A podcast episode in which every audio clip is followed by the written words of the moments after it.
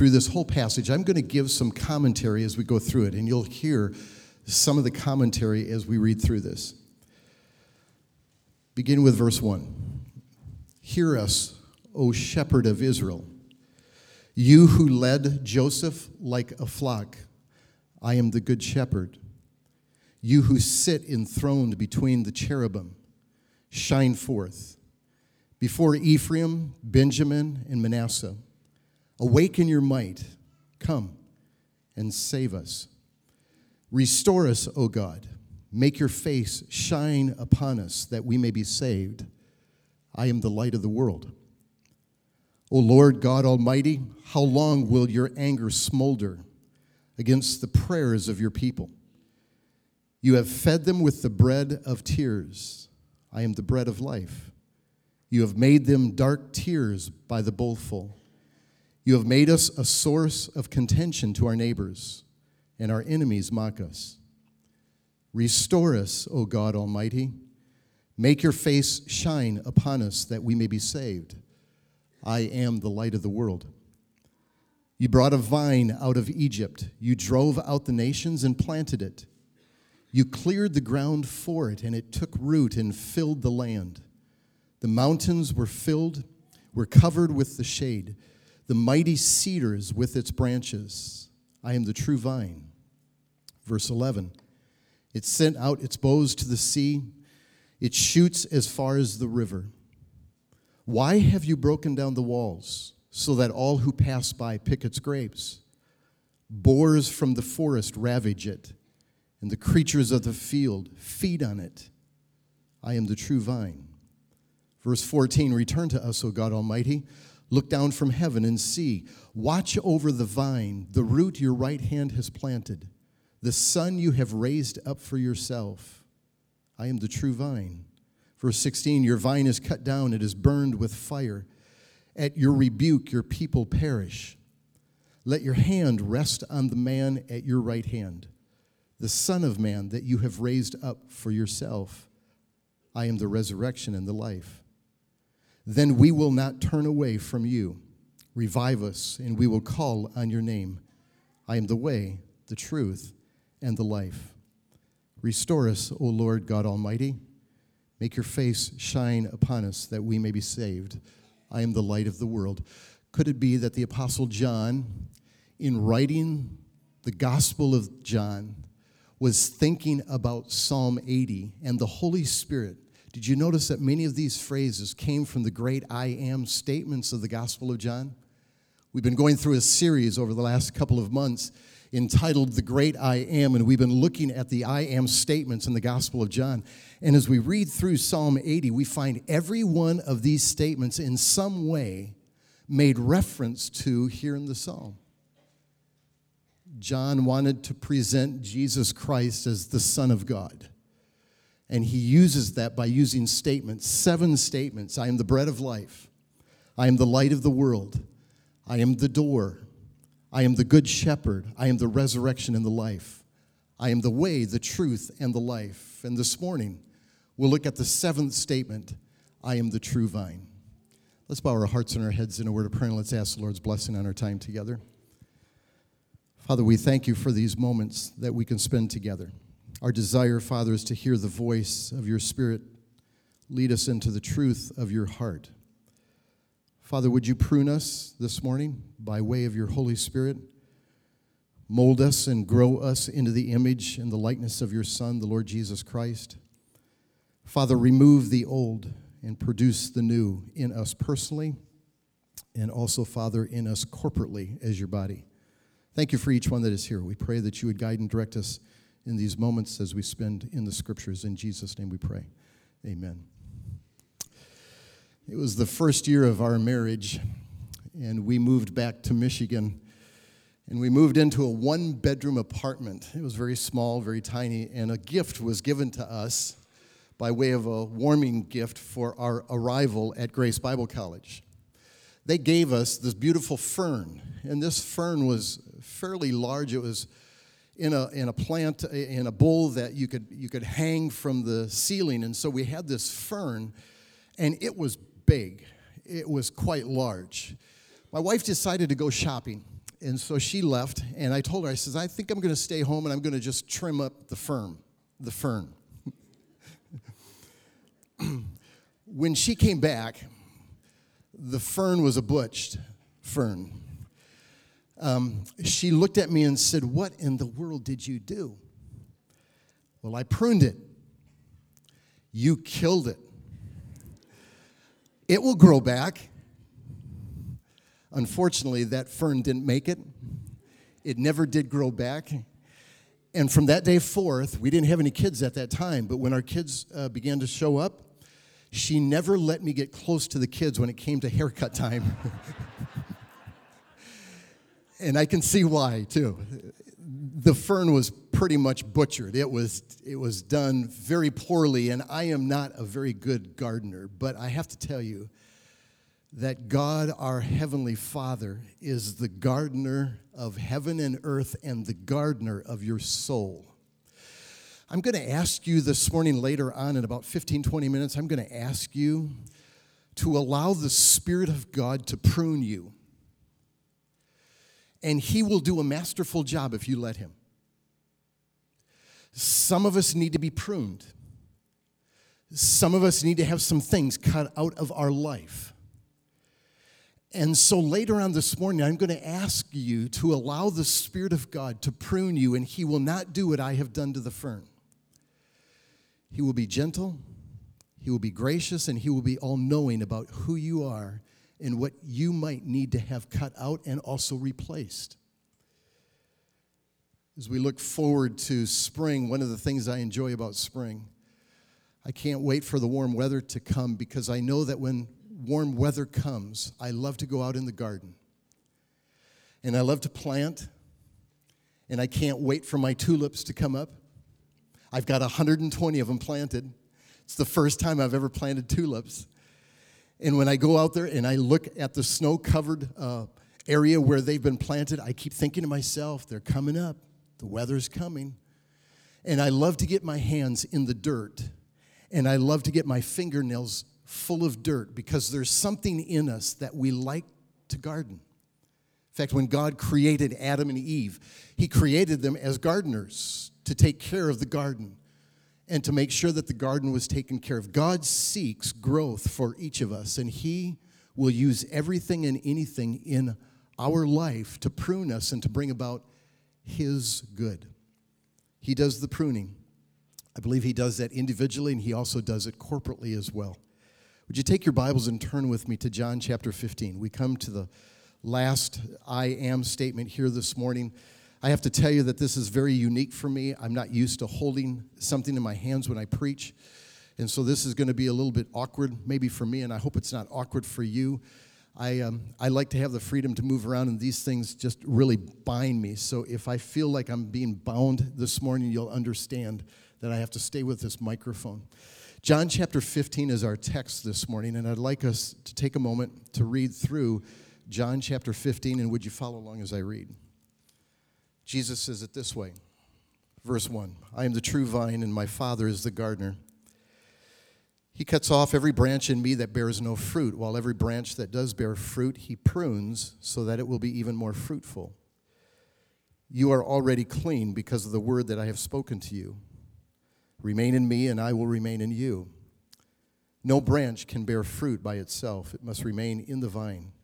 Neither can you bear fruit unless you remain in me. Verse five, I am the vine, you are the branches. If a man remains in me and I in him, he will bear much fruit. Apart from me, you can do nothing. If anyone does not remain in me, he is like a branch that is thrown away and withers. Such branches are picked up, thrown into the fire, and burned. If you remain in me and my words remain in you, ask whatever you wish, and it will be given you.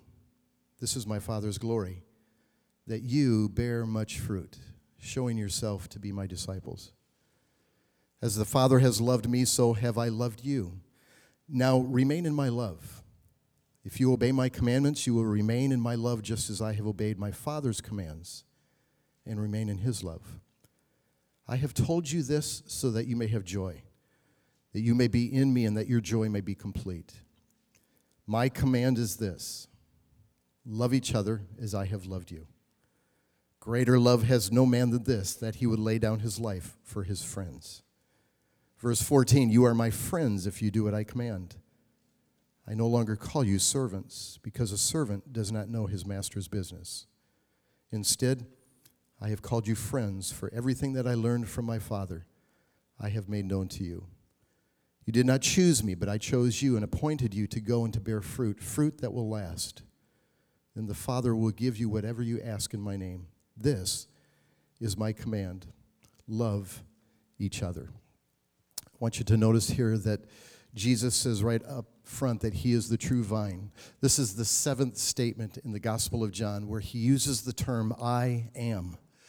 Remember that when Moses was on the mount, the Holy Mount, God came to him and God asked Moses and had a conversation with Moses. And you remember that Moses asked the name, who are you? And God responded to Moses and said, I am who I am. And Jesus makes these phenomenal statements in the Gospel of John where he identifies himself as the great I am. He is the one who is the deity, the one who proclaims himself to be the God, the one and only God. The statement Jesus makes of himself as being the true vine is the last statement that he will make here in the Gospel of John. I'd like you to notice a couple of observations about these seventeen verses that I believe are very important for us to come to understand what Jesus means by this statement, but also to understand the text. The first thing that we want to notice about this text is that this statement is not about how to be saved. This is a statement rather about bearing fruit, and it is about the result of salvation. We have made it very clear, and we continually say this. Salvation is by grace through faith alone. We are not saved by anything that we do in and of ourselves. We are saved by what God has done for us through the Son, His Son, Jesus Christ. Jesus Christ died on the cross for us, and the work has been done for us. We are saved not by our works, not by what we do, but rather by the work that has been done at Calvary. And so this statement that we find here in this passage of Scripture, some will read this passage and say, see, we need to work for our salvation. We need to do something for our salvation. Go back just a moment in this text to John chapter thirteen. Remember the context. It's a very somber time. It's the last couple of hours that Jesus has with his disciples. And Peter will make this statement. In John chapter thirteen, he says in verse thirty-six, the Bible says, Simon Peter asked him, Lord, where are you going? Jesus replied, where I am going, you cannot follow now, for you will follow me later. Peter asked, Lord, why can't I follow you now? I will lay my life down for you. Then Jesus answered, will you really lay your life down for me, Peter? Peter was very sincere. Peter was very motivated. He was ready to put his life down for the Savior. I'd like to suggest to you that the religion that Peter had at this point was his own religion of, I can do this for you, Lord. And the Lord said, Peter, you can't even do that for me. Every religion is thrown under the bus by the statement that Jesus makes when he says, back in John fourteen six, I am the way, the truth, and the life. No man comes to the Father but by me. Every religion, last week we saw, was thrown under the bus by Jesus' statement. And friends, the most dangerous religion on the planet, the most dangerous religion that you and I have to face, it's not Islam, it's not Buddha, it's the religion that comes from our own soul, and it's the religion that comes from within. It's the religion of I. We need to see here that we need to die to I. The I religion of me, myself, and I is one of the most dangerous religions that we can possibly have. When we think that we can somehow do something for God, the trilogy of me, myself, and I is one of the most dangerous trilogies that leads to a path of death, to destruction, to emptiness, to meaninglessness, And Jesus is saying here to his disciples, he's saying, if you want to have life, if you want to have salvation, it has to come through me. But we see here that all religions are thrown under the bus by way of we can't do anything to please him, which leads to the second observation about this text. Because salvation is by grace, so is the work of sanctification. And I think that's what Jesus is saying in this text. He wants to see that being saved by us knowing that Christ died for our sins is a work of Christ. But even, friends, even our sanctification, I think oftentimes we get this confused. We think that now that we're saved, now I have to work out my salvation, and we take that working out as being something that I have to do. And we're going to see from the Scriptures that that's not what the Scriptures teach.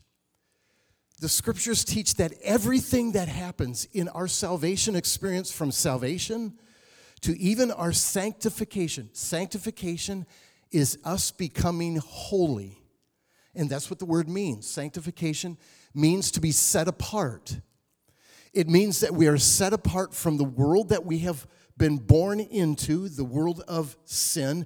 We are now set apart to do things for his glory. That is, we live a holy life. It's interesting that we call him the Holy Spirit. But in this dispensation of grace, when we believe that Christ died for our sins, the Holy Spirit comes in to indwell the believer, and that's the product that he produces in us, the product of holiness. So our sanctification is a work of God. Let's go to the text now. Let's just walk through some of these verses. Look at chapter fifteen, verse one. I am the true vine. I, I. is really how it's stated in the Greek. It's almost a double I, I to get the attention of the reader. I, I am the true vine, and my Father is the gardener. Notice that the gardener here is the Father. The Father, the all-wise Father, is the one that knows best. And he knows how to prune us because he knows us perfectly. And the Father here is the one who does the gardening. Look at the next verse. He cuts off, that is the Father, cuts off every branch in me that bears no fruit, while every branch that does bear fruit, he prunes. So there's a cutting that happens if it's not productive, but there's also a pruning for those that are productive. If we are in Christ, there's going to be times and places where even though we're being productive for him, he will even prune us in that midst of production. The Father knows best on how to prune. And Jesus claims himself as being the vine. And we are connected to the vine by way of, if we are in Christ, and Paul will use this phrase, in Christ. In Christ, in Christ. Jesus will use the phrase remain. Notice how many times the word remain is used in this text. Eleven times we find the word remain in this text. Eleven times. And when we read here in verse three, he says, you are already clean because of the word I have spoken to you. Remain in me, and I will remain in you. Remain in the vine. Look at verse four.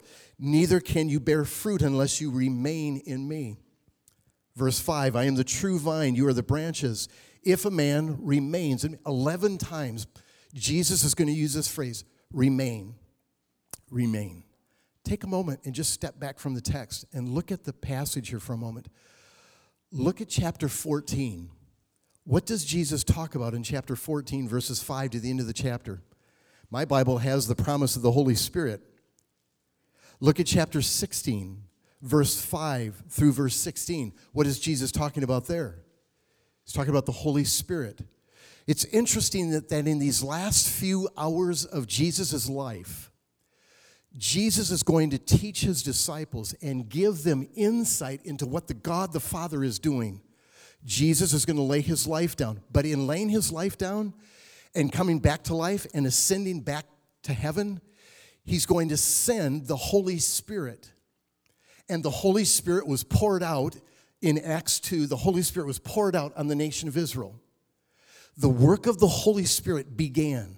I believe that the new covenant of the Holy Spirit began in Acts chapter two. And we, my friends, the body of Christ, we are recipients of that Holy Spirit's work. The Holy Spirit is what Paul talks about for the believer today, that when we believe in Christ, the Holy Spirit now is the one who's actively at work in revealing who God is. Remember, we believe in God the Father, God the Son, and God the Holy Spirit.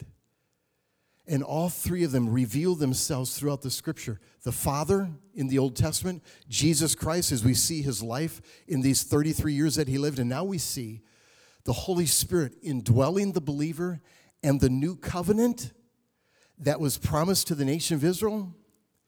I believe the church, the body of Christ today, is tasting some of those heavenly blessings of what was promised to the nation of Israel, but in the future they will be fulfilled completely in the coming kingdom.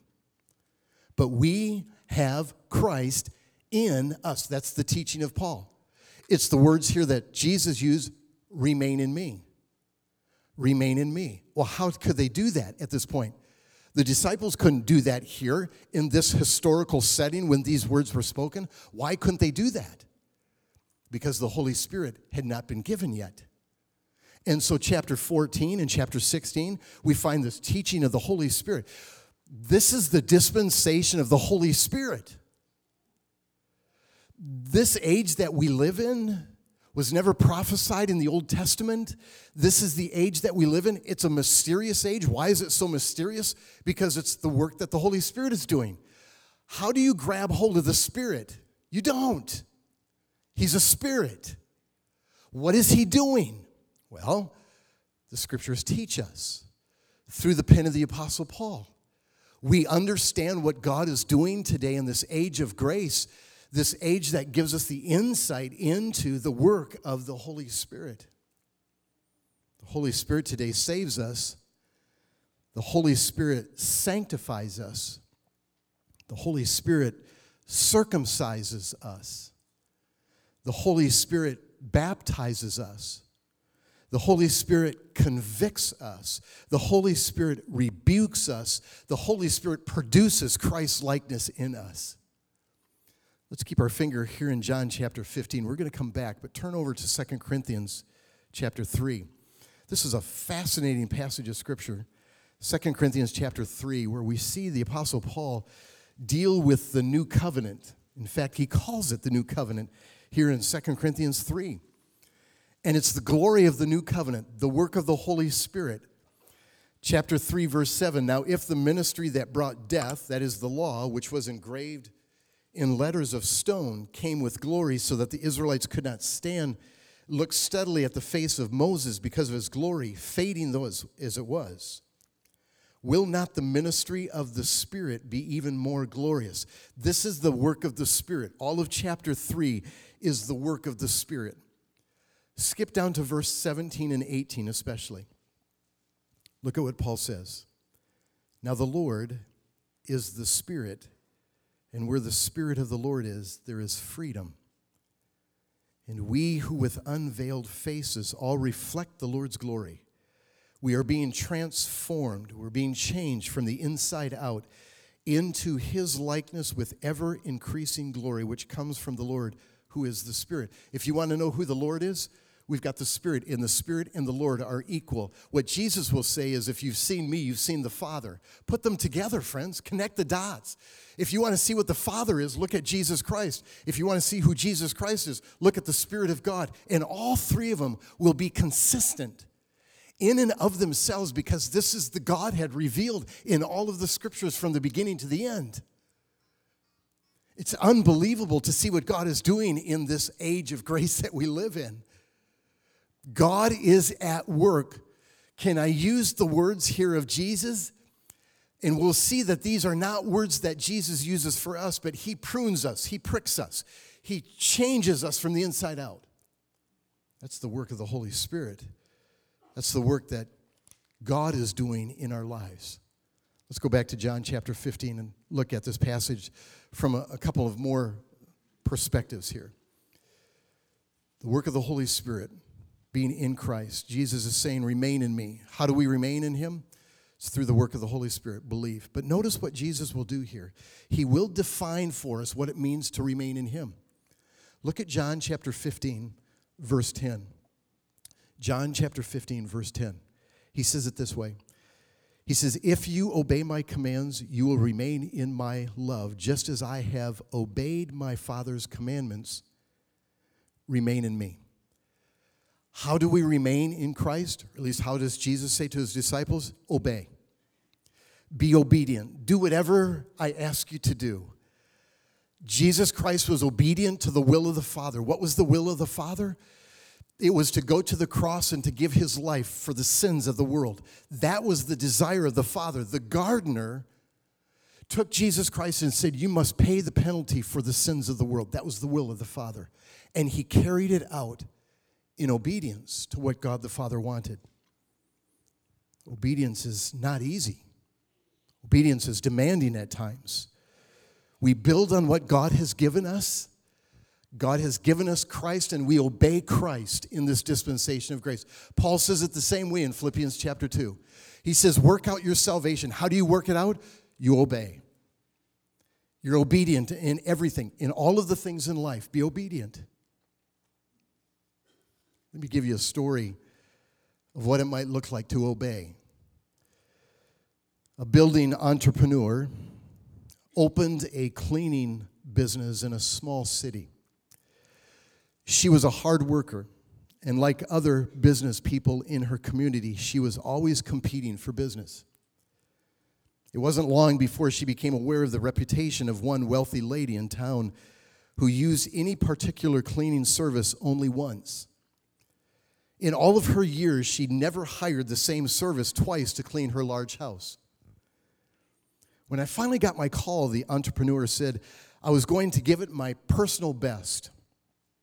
And we went into that house, and we cleaned, and we gave it our absolute best.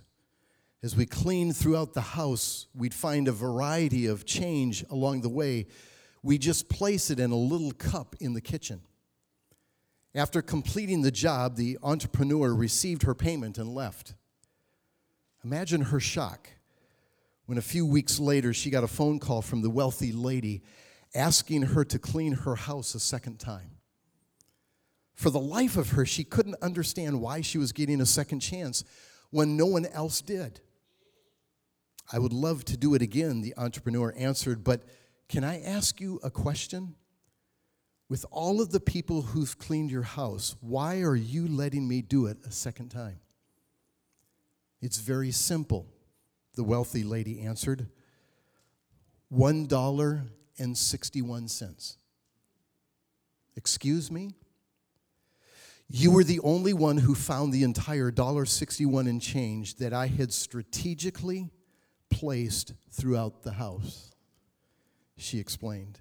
Some people found eighty-nine cents, some found ninety, some found one dollar and twenty-five cents, one found one dollar and forty cents, but you were the only one who found the entire one dollar and sixty-one cents.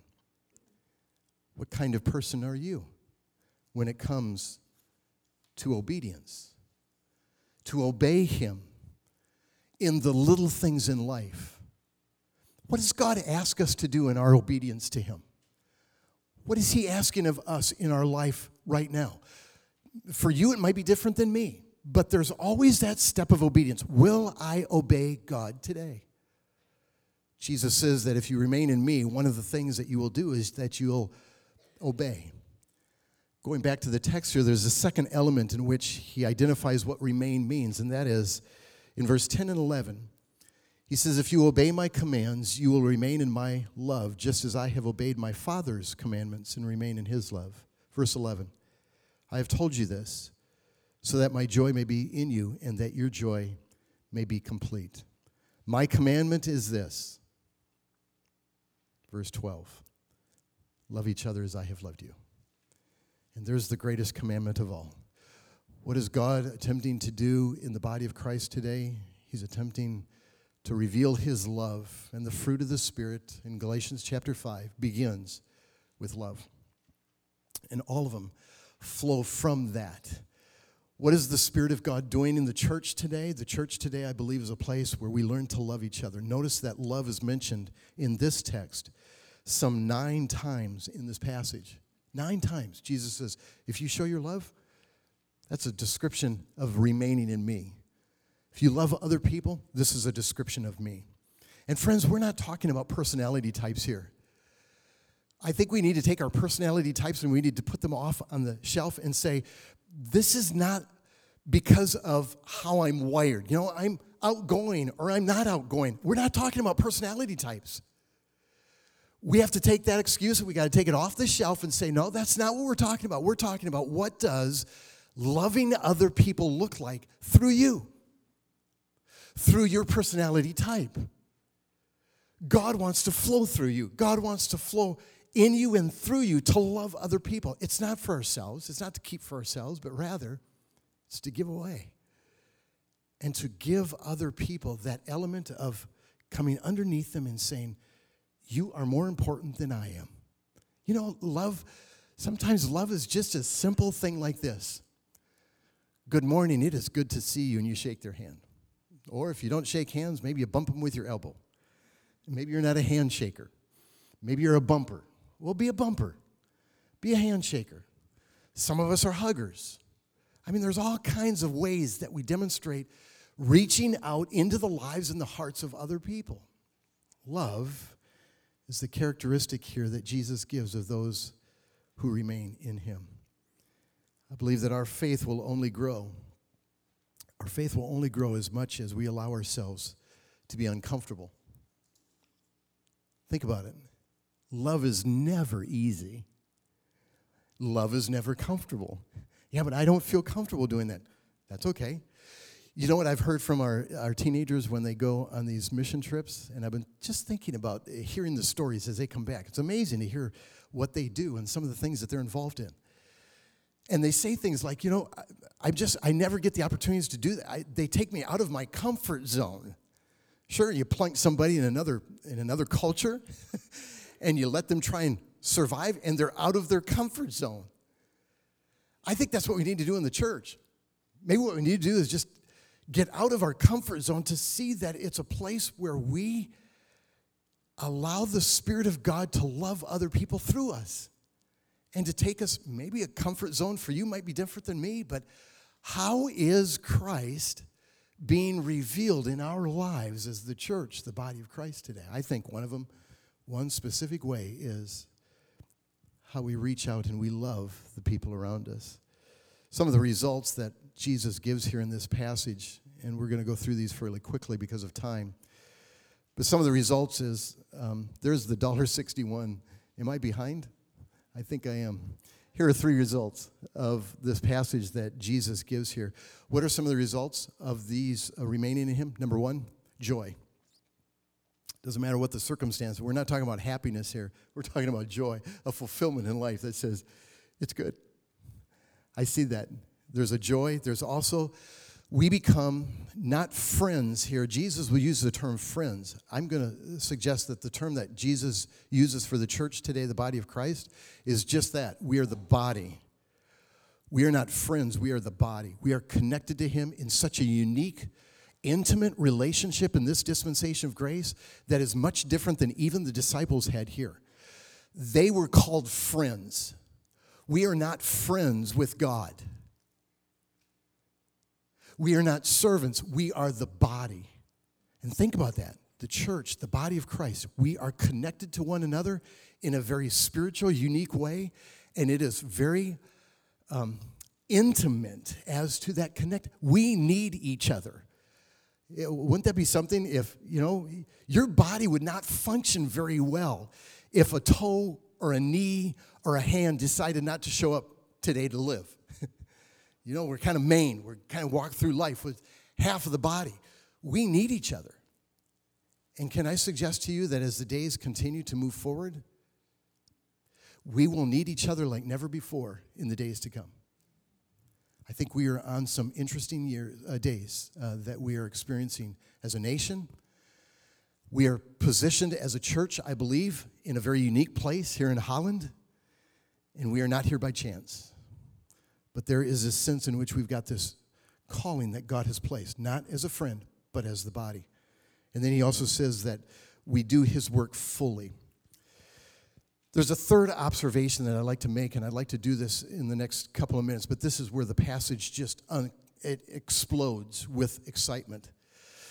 I want you to notice that this passage here, this vine theme that we've been talking about, this vine theme is a national corporate theme that is connected to the nation of Israel. The nation of Israel here is known as the vine. We today in the United States of America, what is our emblem? What's our national emblem? We have an eagle. Yeah, that's our emblem. What is the emblem for the nation of Israel?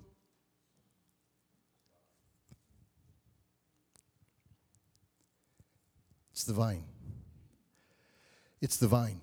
In fact, on the temple, when Jesus was here, the temple, at the front of it, there was a vine that was on the front of the temple, and it was the emblem that the nation of Israel looked at every time they went into the temple. They would see this emblem, and they would say, that's right, we're the vine. When Jesus makes this statement to the disciples, he is making a statement to the nation of Israel, revealing himself to the nation of Israel and saying, he is their Messiah. Go back just a moment to John chapter one. Let's, let's turn back there just real quick. Look at John chapter one. Look at the words that Jesus gives here in John chapter one in verse eleven. He came to that which was his own, but his own did not receive him. Who's his own? Nation of Israel. Yet to all who received him, to those who believed in his name, he gave the right to become children of God. Skip down to verse thirty of John chapter one. Look at verse thirty and thirty-one.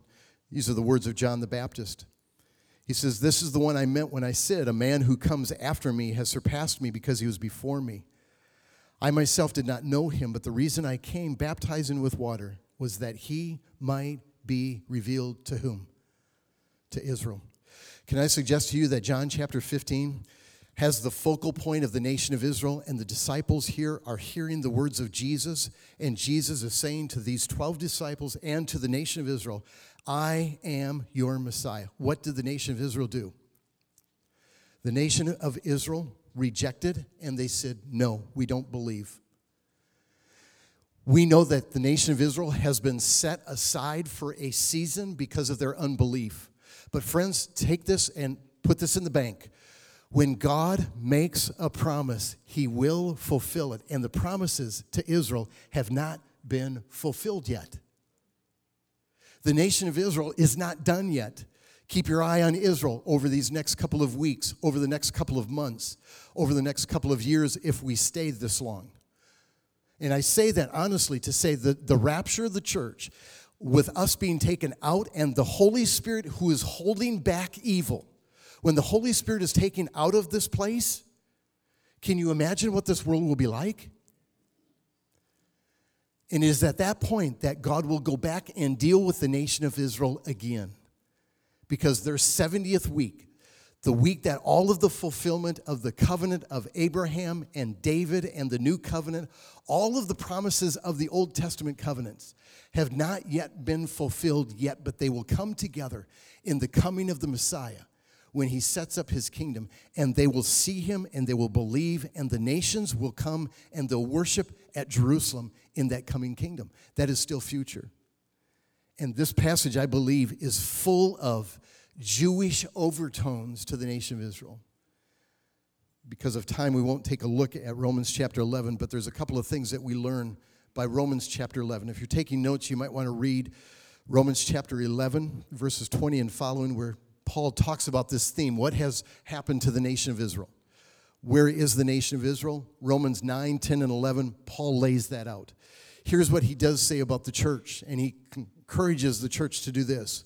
We need to stand by faith, not by our works, and that's what he says in Romans chapter eleven, verse twenty. We are, we are not to do works to please God. We are to be people of the faith. We believe the promises of God. Believe in something much bigger than yourself. Die to self and live for Christ. Die daily. Don't trust yourself. Don't trust your sincerity. Don't trust your works. Trust in Christ. Faith in Christ. The second thing that Paul will say in this passage is avoid being conceited. There's a sense of conceit that can come. And Paul says, look out. Don't become conceited, because we are the body of, of Christ. We are the ones who have an intimate relationship with Jesus Christ today. We need to build on that with a sense of humbleness and a sense of understanding God's love and grace that has been spilled out upon us. And so what Paul will say in this passage is, have a humble heart, believe, and have faith. John chapter fifteen is a powerful passage where Jesus makes the statement, I am the true vine. I believe that there's application for us today. I believe that we have, as this passage says, there are some things that we, the church, the body of Christ, can take for ourselves. The application of this is this. Will you and I allow the Spirit of Christ, the Spirit of Christ, to mold us and to make us into His Son, the Lord Jesus Christ? He's the master. He's the doctorate of our souls. Will you and I humble ourselves before Him? Friends, will you let Him cut away gossip, anger, resentment, hatred, jealousy, apathy, an unforgiving spirit?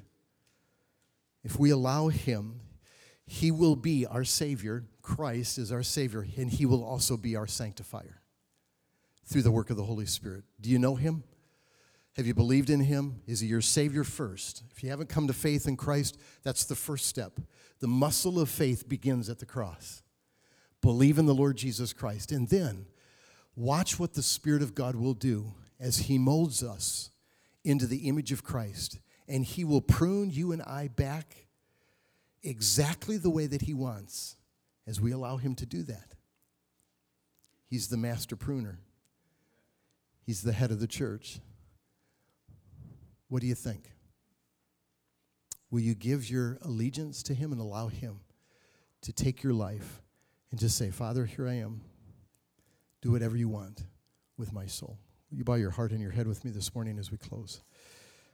Father, you are the great The great I am of the heavens and the earth. We have seen that through this great book written by the disciple John. Thank you, Father, that these statements give us the reality of the greatness of your Son. Father, we proclaim again today, on this first day of the week, the reality that He died in our place, that He rose again, and that He is the head of the church today. Father, it is our prayer that you would be the one who would take us and mold us into His image. Father, I pray for any that are here this morning that haven't put their faith and their trust in Christ. I pray that today would be the day that the reality of seeing Him for who He is, that they would put their faith and their trust in Him and then allow that pruning process to begin. Father, thank you for what you're doing in us and among us. And I pray, Father, your blessing of grace upon us in Jesus' name. Amen.